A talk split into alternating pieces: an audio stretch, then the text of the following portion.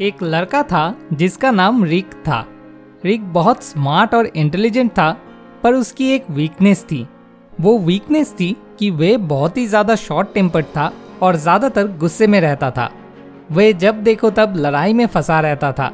इस हैबिट के चक्कर में रीक के स्कूल में ज़्यादा दोस्त नहीं थे, भले ही उसमें काफ़ी और भी गुड क्वालिटीज़ थी।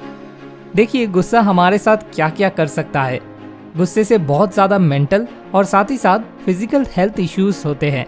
साथ ही ये आपकी दूसरों के ऊपर एक नेगेटिव इमेज छोड़ता है। लोग शॉर्ट टेम्पर्ड लोगों से दूर रहने लग जाते हैं।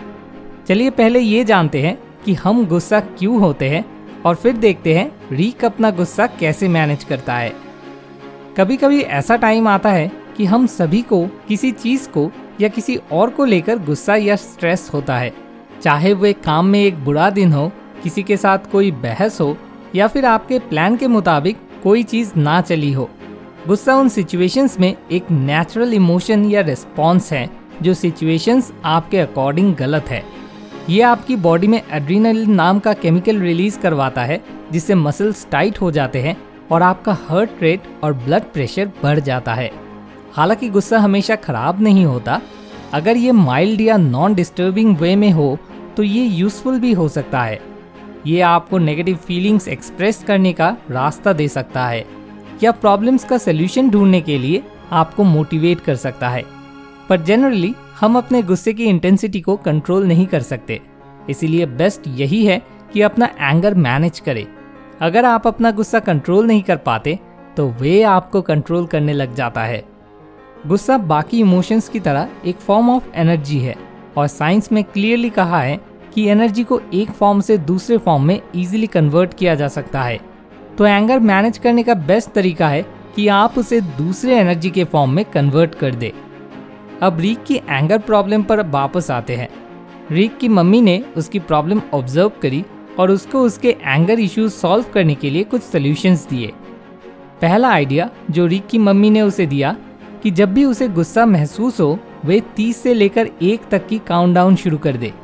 काउंटिंग आपको सिचुएशन पर रिएक्ट करने से पहले सोचने का टाइम देती है। 30 सेकेंड्स में प्रॉब्लम शायद सॉल्व ना हो, पर आपका माइंड शांत हो जाएगा, ताकि उस सिचुएशन के लिए आप ऑल्टरनेटिव अप्रोच ढूंढ सके। साथ में, आप पानी भी पी सकते हैं, जिससे आपकी बॉडी हाइड्रेटेड और कूलर रहेगी। So tip number one count down from thirty to one next tip जो रिक्की मम्मी ने उसे दी, वह है डीप ब्रीदिंग की। दो से तीन मिनट तक की डीप ब्रीदिंग आपको बहुत ज़्यादा शांत और गुस्सा बहुत तेज़ी से कम करा सकती है। ये साइंटिफिकली प्रूवन है कि जब हम डीप ब्रीदिंग करते हैं, हमारी बॉडी को ज़्यादा ऑक्सीजन मिलता है, जो ब्लड प्रेशर रिड्यूस और स्ट्रेस कम करता है। आप डीप ब्रीदिंग को काउंटिंग के साथ कंबाइन कर सकते हैं। So tip number two do deep breathing for two to three minutes तीसरे टिप की तरफ़ बढ़ते हैं, जो कि सिर्फ़ वर्क पर जाना है। नेचर में कुछ रिलैक्सिंग म्यूज़िक सुनकर और वर्क करके माइंड कूल डाउन हो जाता है। आप अपने माइंड को ऑनगोइंग चैलेंजेस से डिस्ट्रैक्ट भी कर सकते हैं। किसी भी टाइप की physical movement feel good hormones release करती है और इसीलिए आप ऑटोमेटिकली रिलैक्स फील करते हैं। अगली बार जब भी आप गुस्सा एंजाइटी नर्वसनेस या लो फील करें, बस आसपास वर्क के लिए निकल जाए। So tip number three go for a work in the nature री की मम्मी ने उसे बताया कि एंगर मैनेज करने का फोर्थ हैक है प्रॉपर स्लीप री कंफ्यूज हो गया कि नींद कैसे एंगर मैनेजमेंट में मदद कर सकती है।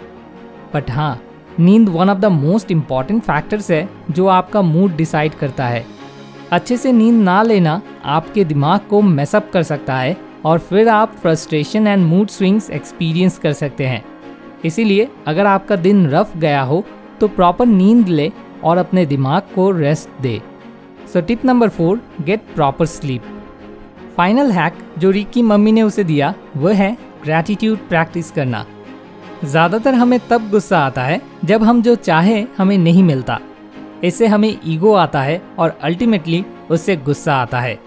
इसे टैकल करने का बेस्ट वे ये है कि आपके पास जो चीज़ें और लोग हैं, आप उनके लिए ग्रेटफुल हो।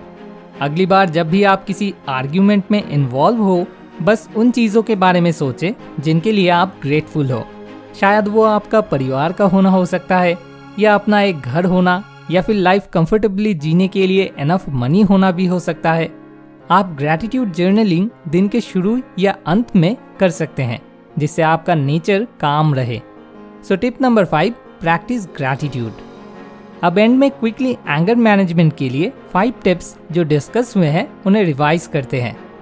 Number one count down from thirty to one number two do deep breathing for two to three minutes number three go for a work in the nature number four get proper sleep and number five practice gratitude इन पाँच tips से रिक अपना गुस्सा बहुत हद तक control कर पाया।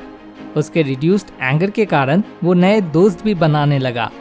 Hopefully आप भी इन टेक्निक्स को अपना एंगर कंट्रोल करने में यूजफुल पाएँगे। आप और भी टिप्स के लिए anger management for dummies by William Doyle Gentry इस बुक को पढ़ सकते हैं। आप ये बुक डिस्क्रिप्शन बॉक्स में दिए हुए लिंक से खरीद सकते हैं। Thank you for watching more wisdom more solution better life